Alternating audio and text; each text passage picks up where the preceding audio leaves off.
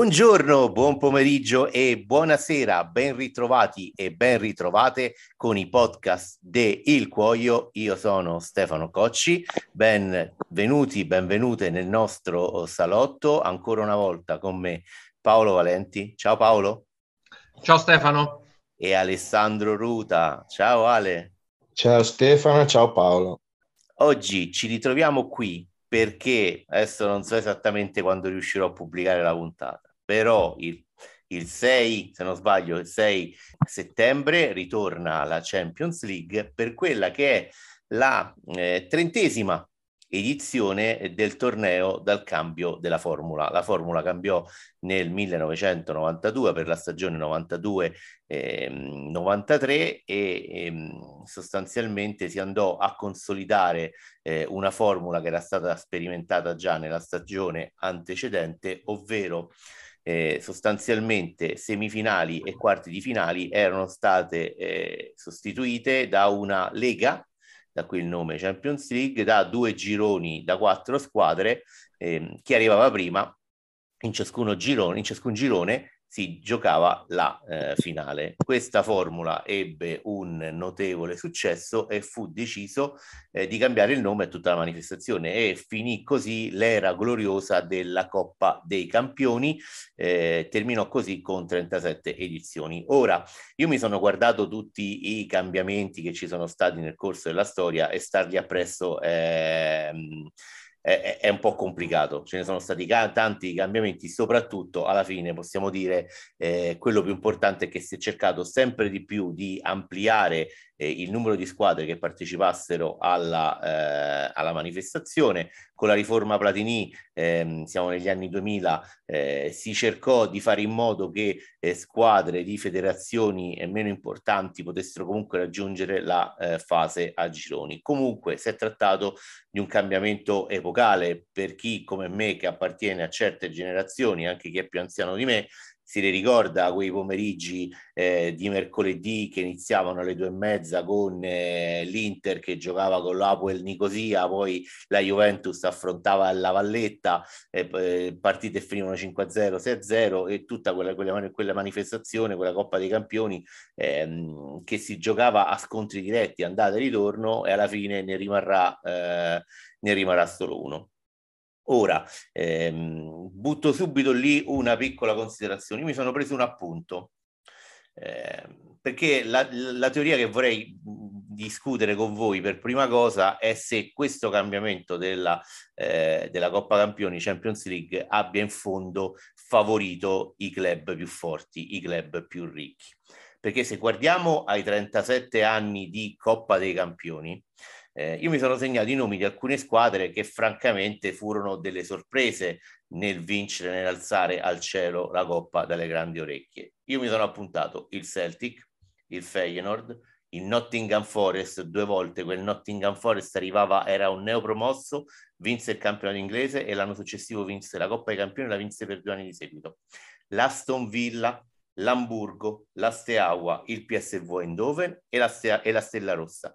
Non ho annoverato tra le sorprese il Benfica, che vinse negli anni 60, eh, che non apparteneva all'elite del calcio europeo, ma che comunque era la punta più alta di un football eh, prestigioso, di una grande scuola come quella eh, portoghese.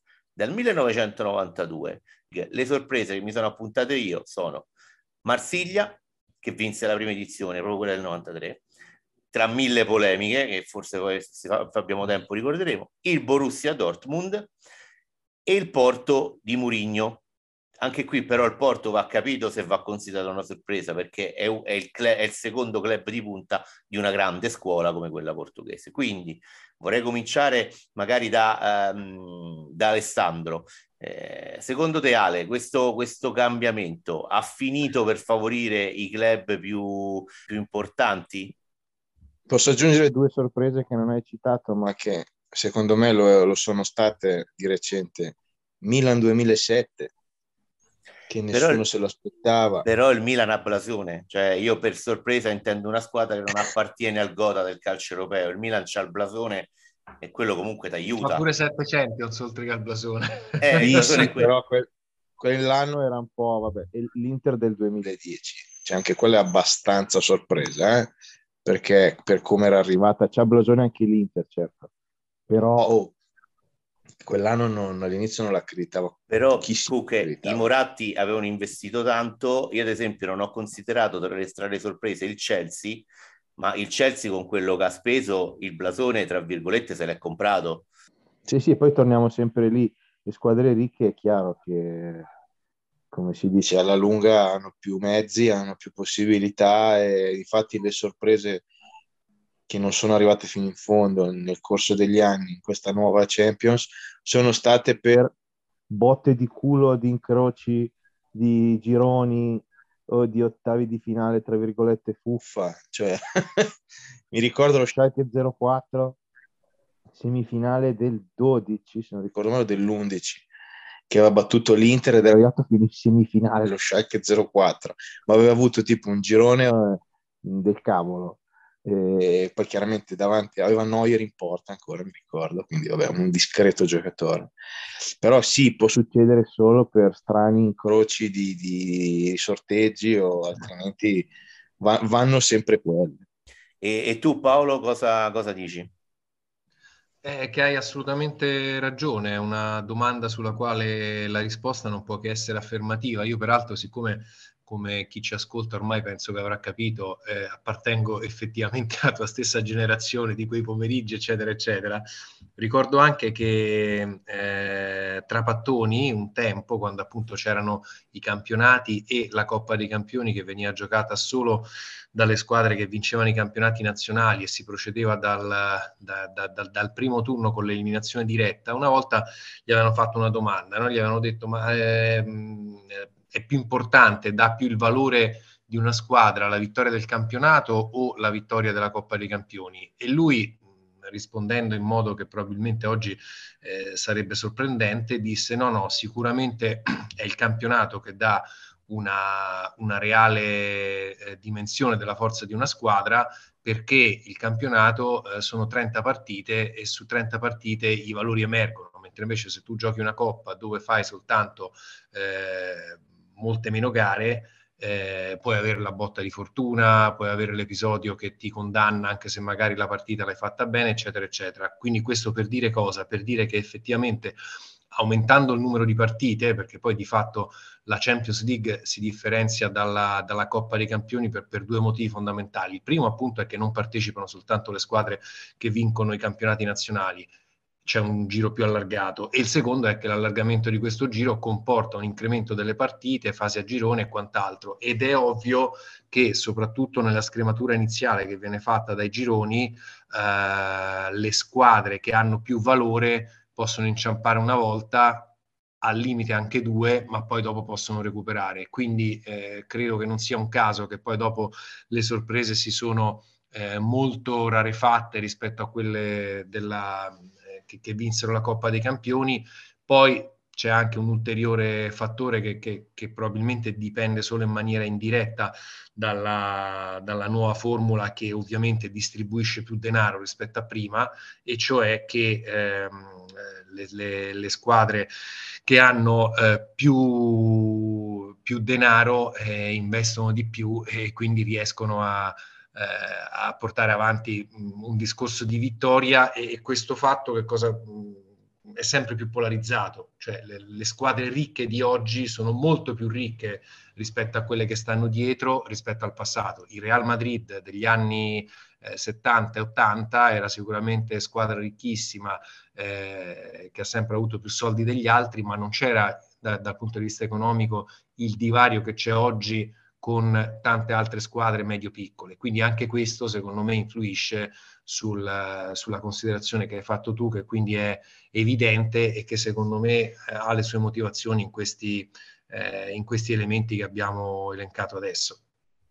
Io mi sono, mi sono, fatto una bella lista di, eh, di cambiamenti, di formula, eh, di svolte epocali. Eh, come ho detto, la prima Champions League, la fase con le otto migliori squadre che giocavano i gironi, fu già del 91-92 sotto la vecchia denominazione eh, Coppa dei Campioni, 97-98 quando fu introdotta la seconda squadra per le otto federazioni ehm, più importanti ci sono tanti cambiamenti, però uno l'ho, come diceva Rino Tommasi, ho messo un circoletto rosso. 94-95, fine del contratto televisivo con l'Eurovisione. Forse quello è il punto di svolta più importante, Ale, La... i soldi delle TV che cominciano ad arrivare.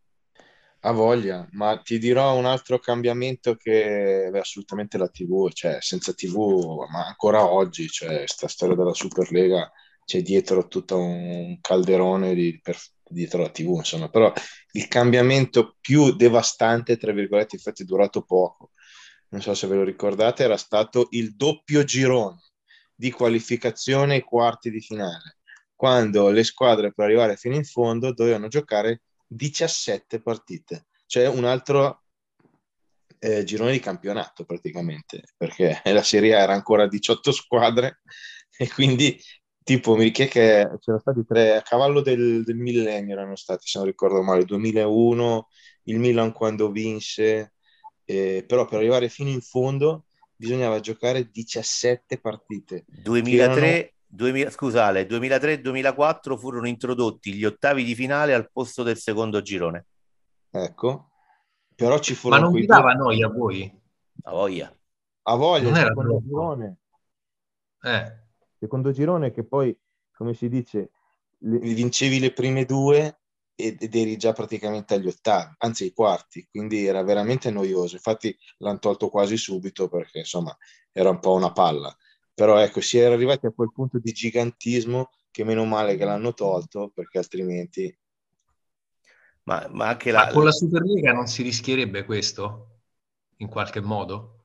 Anche se chiaramente per come era stata mh, proposta, diciamo così, magari con, con, quelle squadre di quel livello diventava meno palloso, ecco, come, come l'abbiamo definito, però in qualche modo c'era sempre dietro il discorso di fare tante partite. La, la, la sto, non so Stefano se volevi affrontarlo dopo questo discorso, io sto entrando un po' a gamba tesa vai, vai. sul discorso della, della, Superlega che non è, eh, cioè è soltanto silente in questo momento, ma sappiamo che in attesa delle decisioni dell'autorità giudiziaria, che se non ricordo male dovrebbero esserci tra, tra, tra fine anno e inizio del prossimo, e, qui abbiamo sempre pendente no, questa, questa spada di Damocle di questa sentenza che dovrà dire se eh, quella proposta che ancora tengono in piedi il Real Madrid, il Barcellona e la Juventus eh, avrà un futuro oppure se, se, rimarrà abortita definitivamente come eh, fino a questo momento è stata, cioè la, la, la proposta di fare sostanzialmente il campionato europeo. Eh, noi adesso abbiamo detto eh, tutti e tre, quindi probabilmente insomma non, non è soltanto una nostra, eh, una nostra, preferenza, ma probabilmente visto che poi è stata abolita era anche un qualche cosa che era stato riscontrato in passato, cioè il fatto che i due gironi, che quindi sostanzialmente diventavano un altro campionato, diventavano noiosi, diventavano noiosi però probabilmente perché magari nel doppio girone eh, erano troppe le partite. Questa Superlega sostanzialmente eh, non rischierà per come, o non rischiava per come, per come era stata ipotizzata e prospettata di eh, creare questa, questa noiosità di cui dicevamo prima dei troppi gironi eh, della, della, della, Champions League che erano stati poi aboliti, perché mio parere personale, ma ovviamente eh, questo conta quanto il 2 di picche, eh, io, com- nonostante sia appassionato, nonostante ami il calcio da sempre, morirò amando il calcio, quando vedo le partite mi piace, eccetera, eccetera, eccetera, però io ragazzi comincio a sentire che ce ne stanno troppe.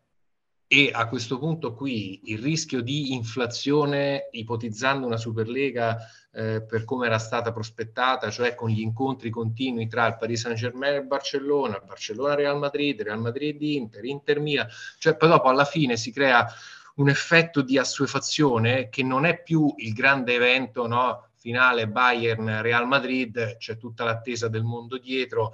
Eh, Bayern-Real Madrid, se diventa che dalla prima giornata della della Champions League o, o di quello che sarà, eh, tu te lo vedi, poi magari c'è andata e ritorno, eccetera, eccetera. Primo anno fico, secondo anno fico, poi alla fine, soprattutto se non c'è quella specie di eh, ricambio dettato dal, dal, dalla, dalla sport, dai risultati sportivi rimane sostanzialmente un po' come la, la, eh, il discorso che viene fatto in America con le franchigie, eccetera, mm, non rischia di, di depauperare il, il, valore effettivo del, del, della competizione. Se l'hanno pensata così loro, probabilmente no, però mh, mm, io la vedo un po' così. Ecco, eh, credo che poi la, la, bellezza degli eventi e la, e la bellezza delle, e, l'importanza delle emozioni sia data da due fattori fondamentali, oltre che, che sono causati da, dall'evento.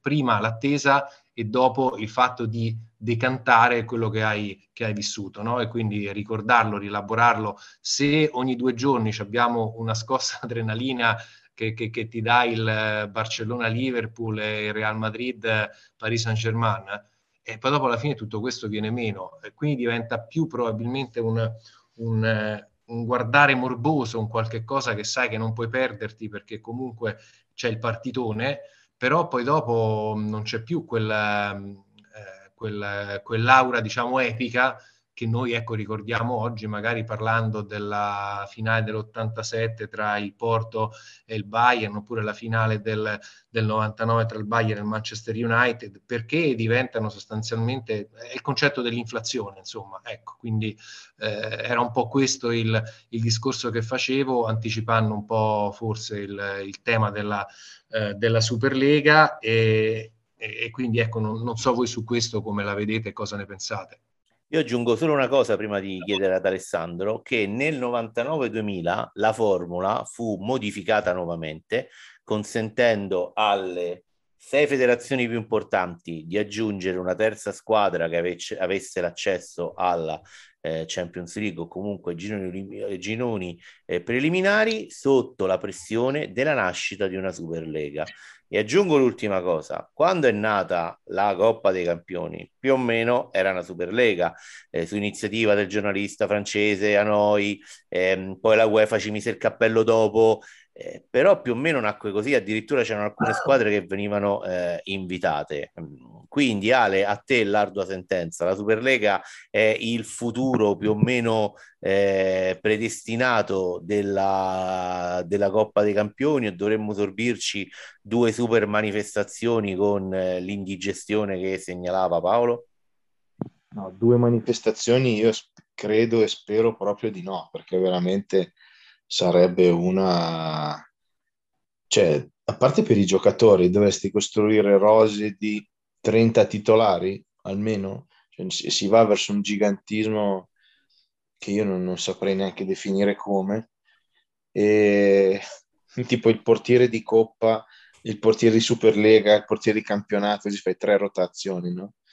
E, no, mi, mi, secondo me alla fine si troverà una specie di, di compromesso tra la Champions League e la Superlega di modo da temo, eh, questo assolutamente non ho la palla di cristallo, in cui al posto dei Maccabi Haifa che ci sono adesso, dei Genk, di altre squadre diciamo un po' meno titolate, si facciano entrare quelle che sono uscite, tipo il Monaco, cioè si, si, si calpesterà tutte le cose che ha fatto Platinino, a tirare dentro tutte le, le, squadre bene o male delle piccole federazioni e si creerà una Superlega di nomi ma con la struttura della Champions League.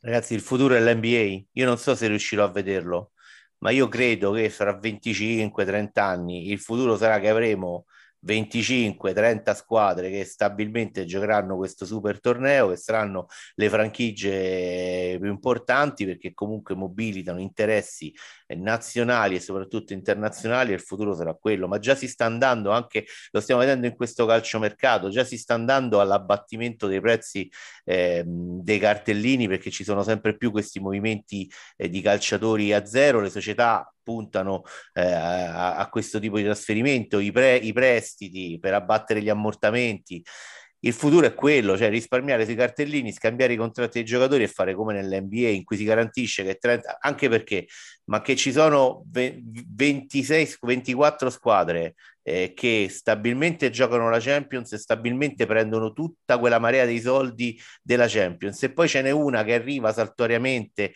e la fa, ma come potrà mai competere a, a livello di bilancio quella squadra? Con le altre. È impossibile, la Juventus ha scavato un solco in questi anni in Italia perché partecipando continuamente alla Champions League rispetto alla Roma, eh, alla Fiorentina, altre squadre, ha scavato un, um, un solco che non, non, è colmabile.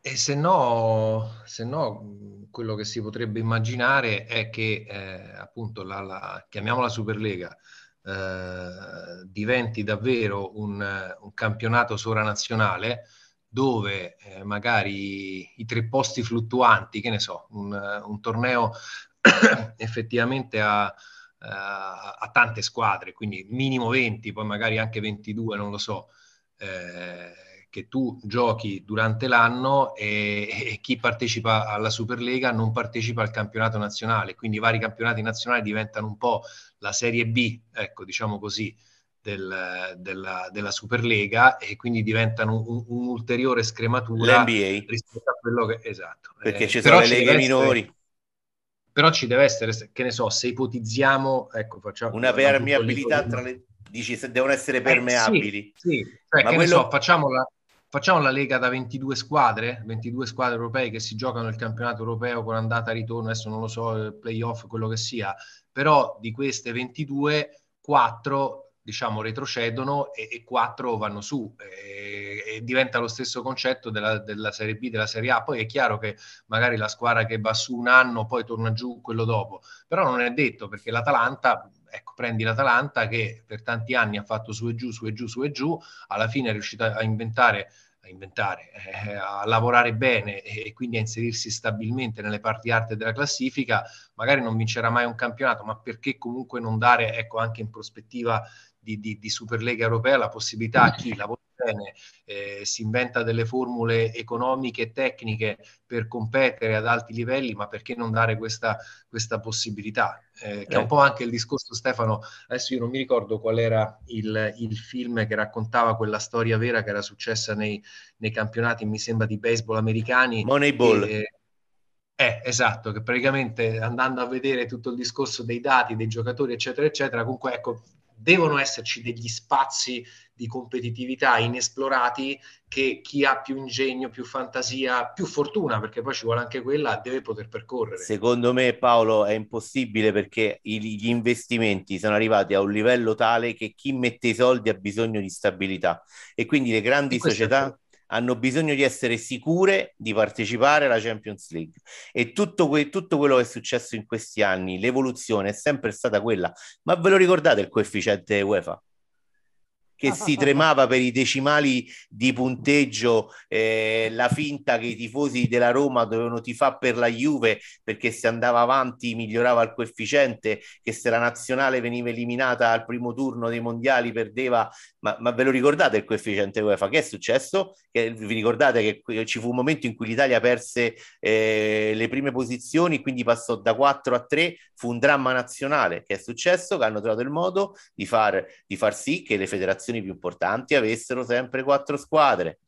E quindi non, lo permetteranno, si andrà verso una situazione in cui gli investimenti abbiano un ritorno sicuro e quindi la partecipazione al torneo, al torneo più, più ricco. E chi verrà eh, sarà dell'elemosina perché chi arriva invece da un torneo in cui ha quattro spicci, ma lo vedete che in Italia chi sale dalla, chi sale dalla B alla A quasi sempre torna in B perché non ce la fa a reggere con quelli che stanno nel, nel, nel, nel massimo campionato a livelli di investimento. Non Ma ce la questo fa. Stefano è vero, questo Stefano è assolutamente vero eh, e è come vanno le cose. Io dico che la, la cosa che sarebbe brutta eh, è quella di non, a, non, avere questa possibilità in astratto. No? È come dire eh, vado a prendermi una casa che ha i, i, negozi e il cinema vicino, poi magari io sto tutto il giorno in ufficio, vivo tutto il giorno in un'altra parte della città, però l'idea di sapere che se voglio posso la sera quando torno a casa andare al cinema sotto casa senza stare a fare altri, altri giri pazzeschi in giro per la città o così, ha un, un suo valore che, che, ti stimola anche poi eh, a trovare delle, delle nuove strade. Ehm, io credo che per come viene vissuto lo sport in Europa, eh, direi soprattutto il calcio, che c'è questa componente eh, emotiva e passionale che sicuramente manca negli Stati Uniti, eh, si può trovare un, una formula che vada un po' a contemperare questi interessi. Cioè, non voglio dire che deve diventare il regolamento di questa Superlega una sorta di, di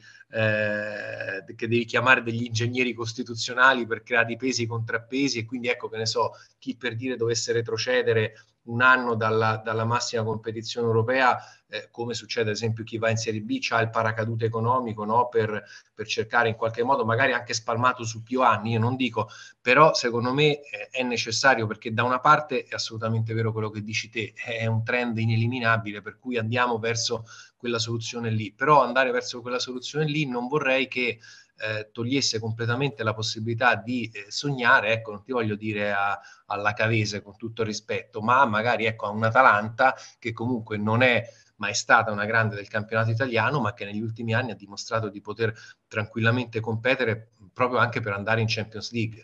Quindi non lo so, io pen- per come la vedo io, per come, per come penso che debba essere necessario combinare le esigenze dello sport business quindi lo sport che diventa show business, senza però togliere la sua anima di sport, eh, quella del sudore, della fatica, del, eh, del fango, eccetera, credo che comunque ci, ci, possa e ci debba essere un, uh, un, sistema di pesi e contrappesi, chiaramente di carattere economico, che consenta da una parte la protezione degli investimenti di chi mette tanti soldi e dall'altra però anche la possibilità di eh, permettere a chi è meno abbiente, diciamo, di eh, poter trovare una via, chiaramente con maggiore difficoltà, per riuscire in teoria raggiungere certi, certi livelli. È un po' quello che dice la, la nostra Costituzione, no? che a tutti in teoria almeno deve essere data la possibilità di partire. Poi non è così, però almeno l'idea che questo possa succedere, secondo me, non va tolta a uno sport popolare come il calcio, perché poi la forza del,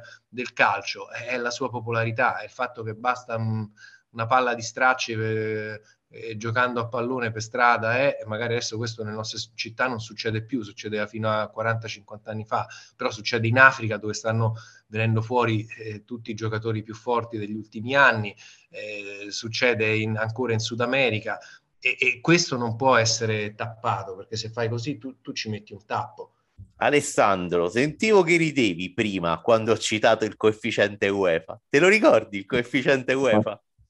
Ma sì, ma sono di quelle robe che, cioè, come Fonopoli, no? Quelle robe che di Renato Zero.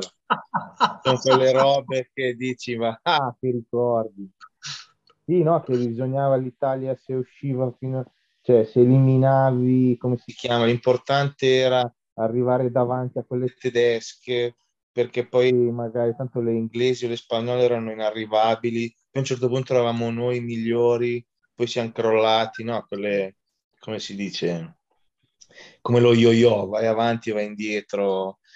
Sì, era tipo a, fino a dieci anni fa, tipo c'era sta roba quando abbiamo iniziato a fare veramente schifo in Europa e quindi le squadre, come dicevi prima, da quattro erano diventate tre e gli altri naturalmente erano rimaste quattro, quattro inglesi, quattro spagnole, persino le tedesche erano quattro, cioè per dire, perché cavalcavano il Bayern Monaco che andava fortissimo e quindi le squadre di Bundesliga, che la quarta della Bundesliga è abbastanza impresentabile, però era sempre in Champions League.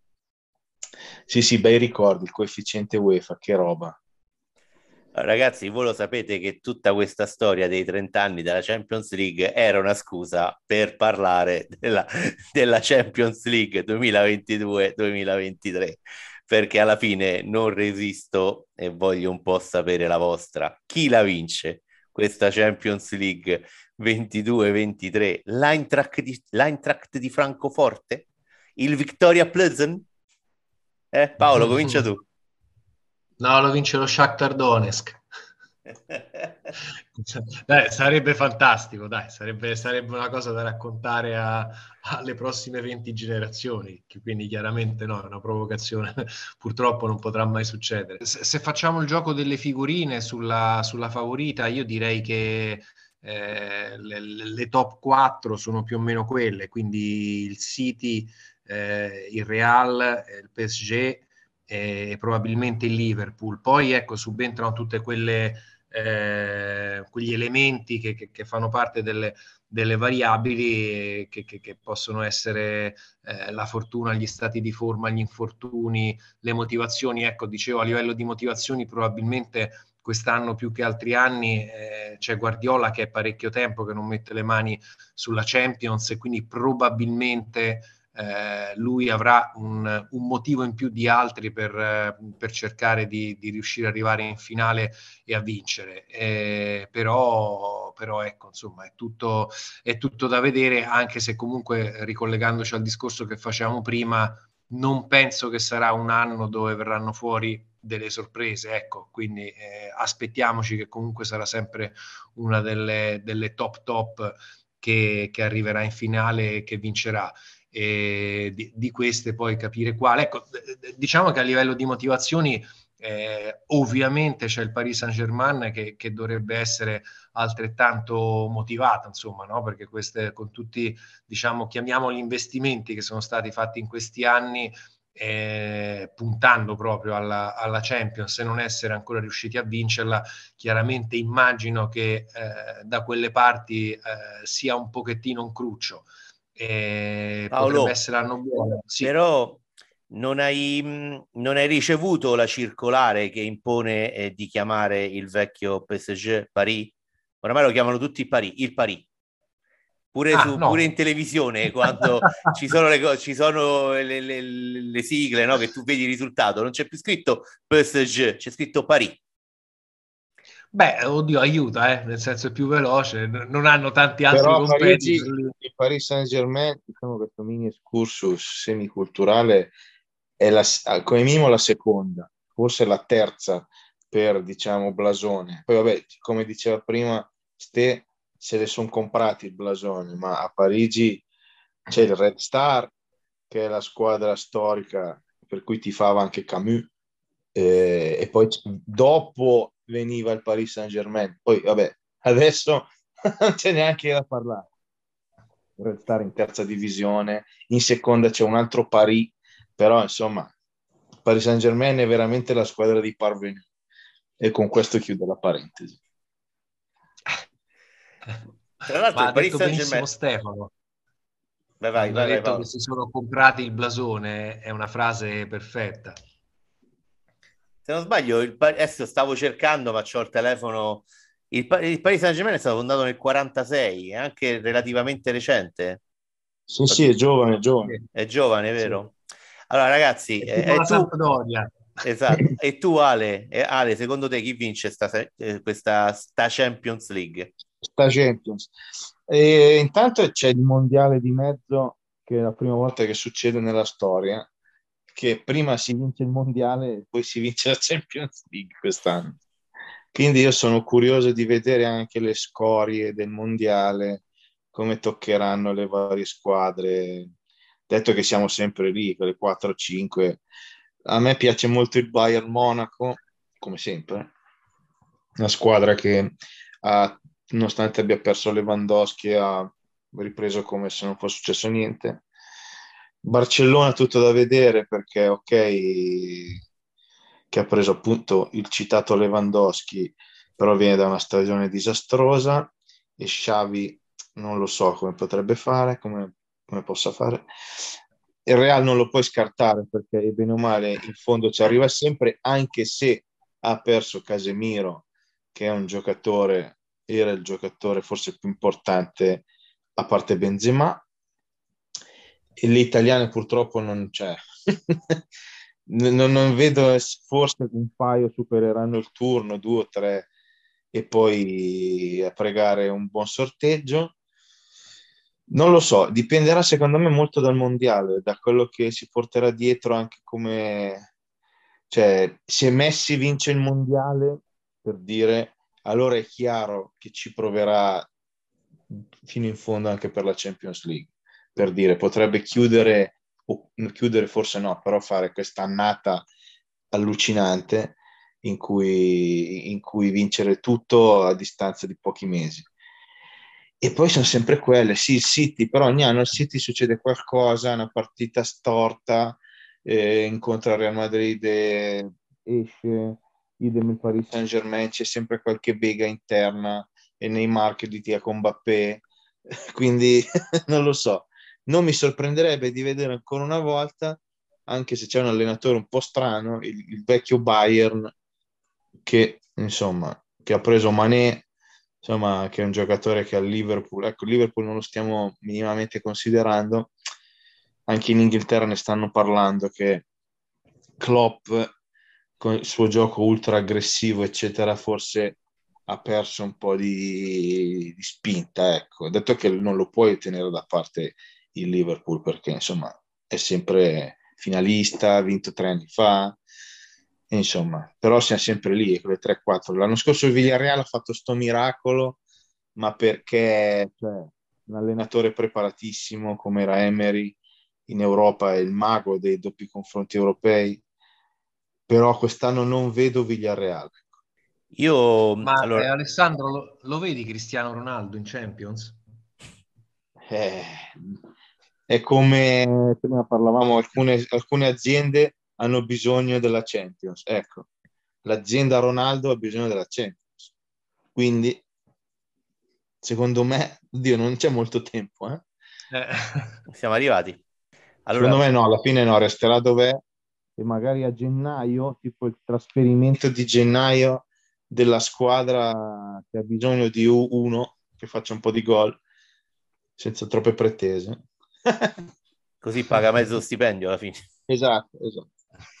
Allora, nel segnalare che ero stato generoso con il PSG perché è stato fondato nel 1970 e nel dire la mia sul fatto che secondo me se Messi vince il mondiale il 4 gennaio arriva rotolando allo stadio perché avrà fatto noi bagordi di più io per me, io mi prendo sempre Klopp e, e, ehm, e, il Liverpool, terrei d'occhio il Manchester City perché ha preso un giocatore che secondo me è fenomenale, proprio l'acquisto eh, di Holland da parte del Manchester City mi fa, mi, mi, mi fa venire voglia di farvi una domanda. Allora, Murigno alla Roma fa di tutto per portare Belotti a fare il vice Abraham la Juventus rifonda e decide di partire da Vlaovic.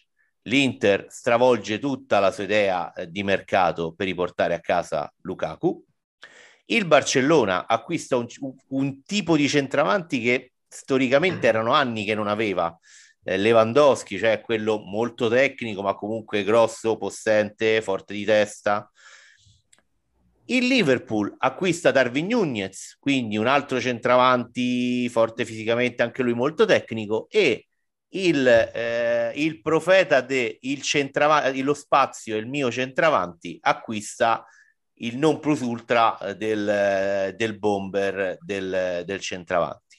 Secondo voi stiamo assistendo piano piano a uno slittamento tattico per cui il, il calciatore forte che tiene palla, visto che c'è questo eh, pressing ossessivo in mezzo al campo, non sta spostando un pochino eh, il livello del gioco a riportare in auge appunto i calciatori che fanno in modo che la squadra sale, che tengono palla, eh, quindi il, il centravantone quello bello, grosso, possente, no? Secondo voi che ne pensate? Ale, tu che dici? Ne ho scritto una cosa identica su un giornale per cui collaboro un mesetto fa. Comunque sì, è vero, eh, può essere, eh, cioè, perché ogni squadra poi ha il suo modo di giocare. Cioè, Alan è un giocatore fenomenale che però ha bisogno di spazio per galoppare e muovere quelle caspita di gambe che c'è una bestia assoluta, con tutto il bene della parola bestia. E Haaland lo voglio vedere in una semifinale di Champions, tipo contro Real Madrid, dove non si schioda niente e, e lui deve giocare di prima 1-2, eccetera. Fortissimo Alan, eh? Eh, giocatori come cioè Benzema l'anno scorso ha fatto la differenza, un altro centravantone, no? anche se molto più tecnico, uno capace di fare quasi il trequartista Benzema, perché è veramente un, un artista dell'area di rigore Benzema. E, ma, è, ma, è, giusto così, cioè il calcio ha bisogno del 9, cioè c'è stata quell'epopea, come si chiama, de, de, de, del falso 9 che che però alla fine non, è come le mode, insomma, eh, bene o male finiscono. La moda del 9 non passerà mai, insomma, bene o male ritorna. Paolo, tu che dici? Io sono molto d'accordo con, con questo tipo di, di, di, osservazione che hai impostato tu, Stefano, eh, anche perché secondo me, eh, giustamente Alessandro parlava di mode, eh, il calcio non è qualcosa che è disconnesso no, dal, dal, resto del mondo, quindi anche nel calcio ci sono dei periodi, ci sono delle mode, ci sono delle mode poi che sono giustificate anche dal fatto che quando qualcosa funziona ovviamente viene copiato, quando comincia a non funzionare più qualcuno si inventa qualcosa di diverso e, e, e quindi è, è, la nuova moda. Eh, questa, questo aspetto che sottolineavi tu un po' del ritorno eh, al, al centravanti classico, eh, in qualche modo va a braccetto col fatto che mentre fino a due anni fa eh, sembrava una bestemmia giocare a calcio senza fare per forza la costruzione dal basso, per cui ai portieri era assolutamente vietato fare un rinvio perché sennò l'allenatore si arrabbiava, eccetera, eccetera.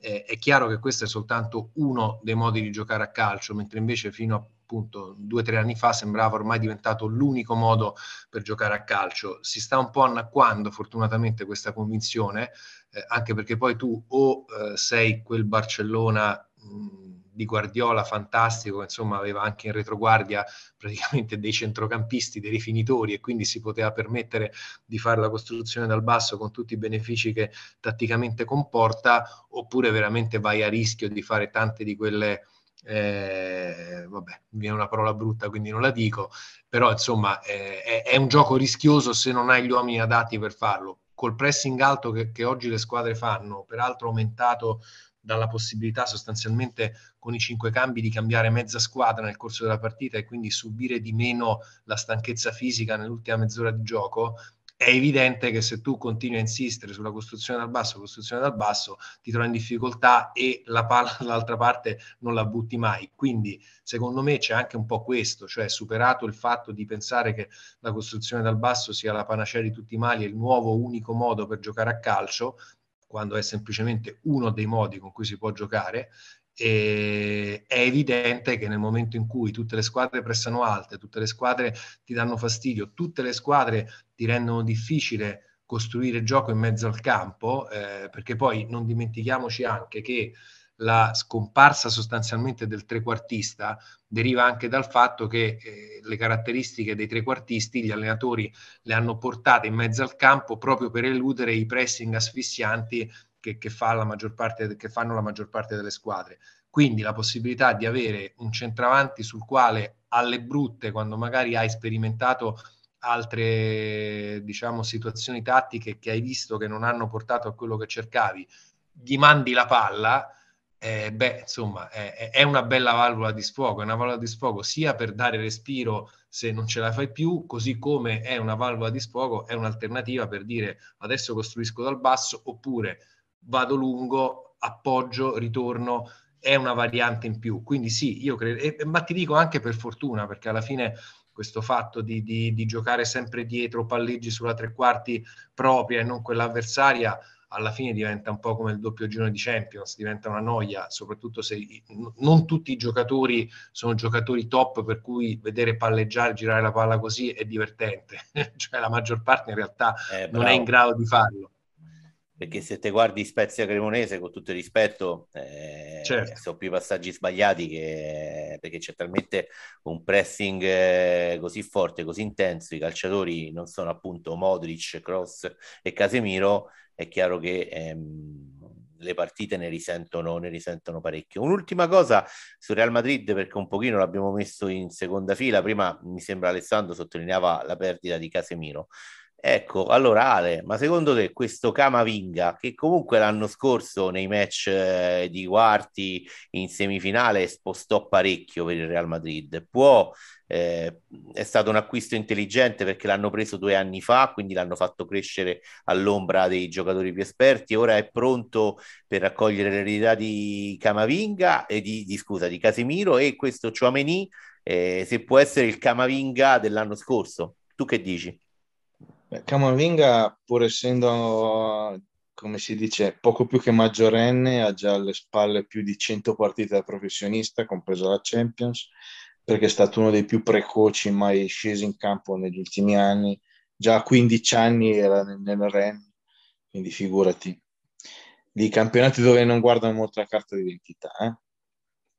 E, sì, no, l'ha preso l'anno scorso il Real Madrid, Camavinga, neanche per tanto, una trentina di milioni che cosa vuoi che siano 30 milioni, no? Eh, però sì, è un giocatore molto, molto lucido, molto sempre su, sul pezzo, come, come, si dice, pochissimi errori, è, è, una bestia fisicamente anche lui, con tutto rispetto sempre per le bestie, e, però sì, è un acquisto azzeccatissimo anche perché, oh, male che vada, tra due anni lo rivendi al minimo, al solito, cioè altri 30 ritornano in, ca- in casa o altri 50. Poi c'è Meni che è un po' più grande, ha già 20 anni e passa, però anche lì gli acquisti, no? I 2000. famosi giovani, è 2000. famosi giovani, no? E eh. l'hanno pagato un filino di più, 80 milioni. Secondo me però Camavinga è molto più forte, molto più forte perché poi è più smaliziato, Chouameni è un po' mono, monodimensionale Chouameni. Detto che cioè, hanno sempre accanto due che insomma ne hanno viste di partite eh, perché tra Cross e Modric eh, però pure insomma, quelli finiscono cioè nel senso Modric quanto ha 37 e Cross credo Modric sì 37 Cross 35 no 32 33 32 tipo. credo eh, sì e però quando giochi di, con di fianco Modric tanto Modric mica corre cioè Stefano Cocci, Modric è come Pirlo, non corre mai. Quindi poi dalla palla su, quegli altri insomma la tengono, no? torniamo al discorso de- del centravanti.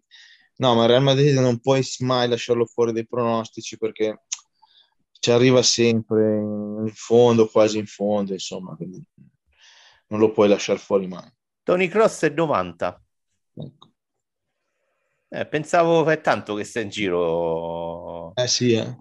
Anche, anche, anche Tony Cross. Invece l'ultima cosa, io sono sincero, prima avete accennato al Barcellona. Io fossi nell'Inter non sarei tanto preoccupato. Secondo me il Barcellona è Bayern Monaco inavvicinabile, però l'Inter col Barcellona se la, se la, se la gioca. Voi che dite? Paolo?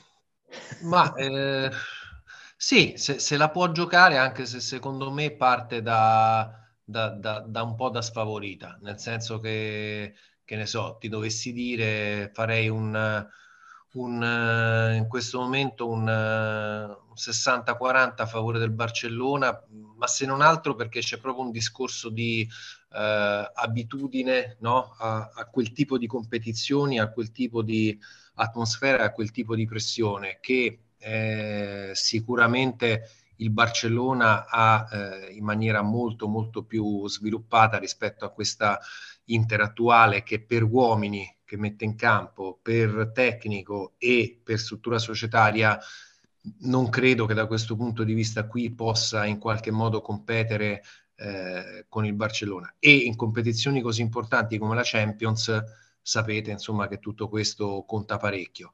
Eh, poi ripeto, se la può giocare, ma se la può giocare comunque partendo leggermente da, da, da sfavorita, secondo me. Ale, tu che dici? Questo momento del Barcellona con queste diatribe societarie, se sono venduti pure la calce dei muri? No, le, è stata, le, come si chiama? È stata la parola dell'estate sul mercato spagnolo, è stata Palanca, che non è il grande attaccante del Catanzaro con i baffi, bensì la leva, in spagnolo palanca vuol dire leva. È la leva con cui il Barcellona si è venduto anche le mutande perché ha il solito deficit spaventoso che si porta dietro da qualche anno e però a furia di leve è riuscito a prendere giocatori che, insomma, cioè io vedo net- favorito il Barcellona addirittura per vincere il girone, per quei nomi che ha, anche se da vedere Lewandowski come lo accoglieranno a Monaco di Baviera, eccetera, però sulla carta questi hanno una squadra, un dream, quasi un dream team, eh, perché si sono presi Koundé dal Siviglia che è molto forte, si sono presi, vabbè che sì, non è neanche titolare, non è il titolare, ma vabbè, è uno in più. Hanno preso Christensen dal Chelsea che è un buonissimo difensore polivalente.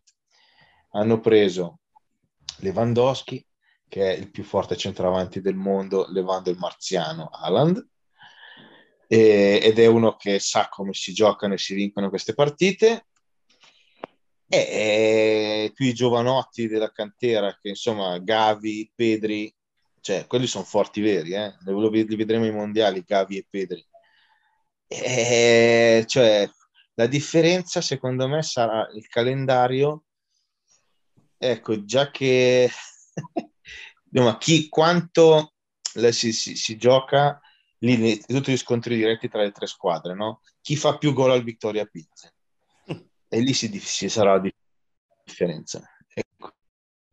Qui dipende dalle partite. Allora, abbiamo detto tutto. Un nome secco, chi vince la Champions? Inizio io, Liverpool. Paolo. City. Ale. L'anno scorso che ho indovinato, quindi mi sento un po'. Eh, Bayern Monaco. Perfetto, allora questa qua la ritiriamo fuori a maggio, a fine maggio e vediamo com'è andata. Ale Bayern, io Liverpool, Paolo invece Manchester City ed era la mia seconda opzione, il Manchester City. Eh, signori e signore, amici, ma soprattutto amiche, grazie di essere stato, stati con noi, soprattutto un grazie ad Alessandro Ruta, grazie Ale. Grazie a te. Grazie Paolo Valenti. Grazie a voi. E ci, ci risentiremo presto con i podcast del Cuoio.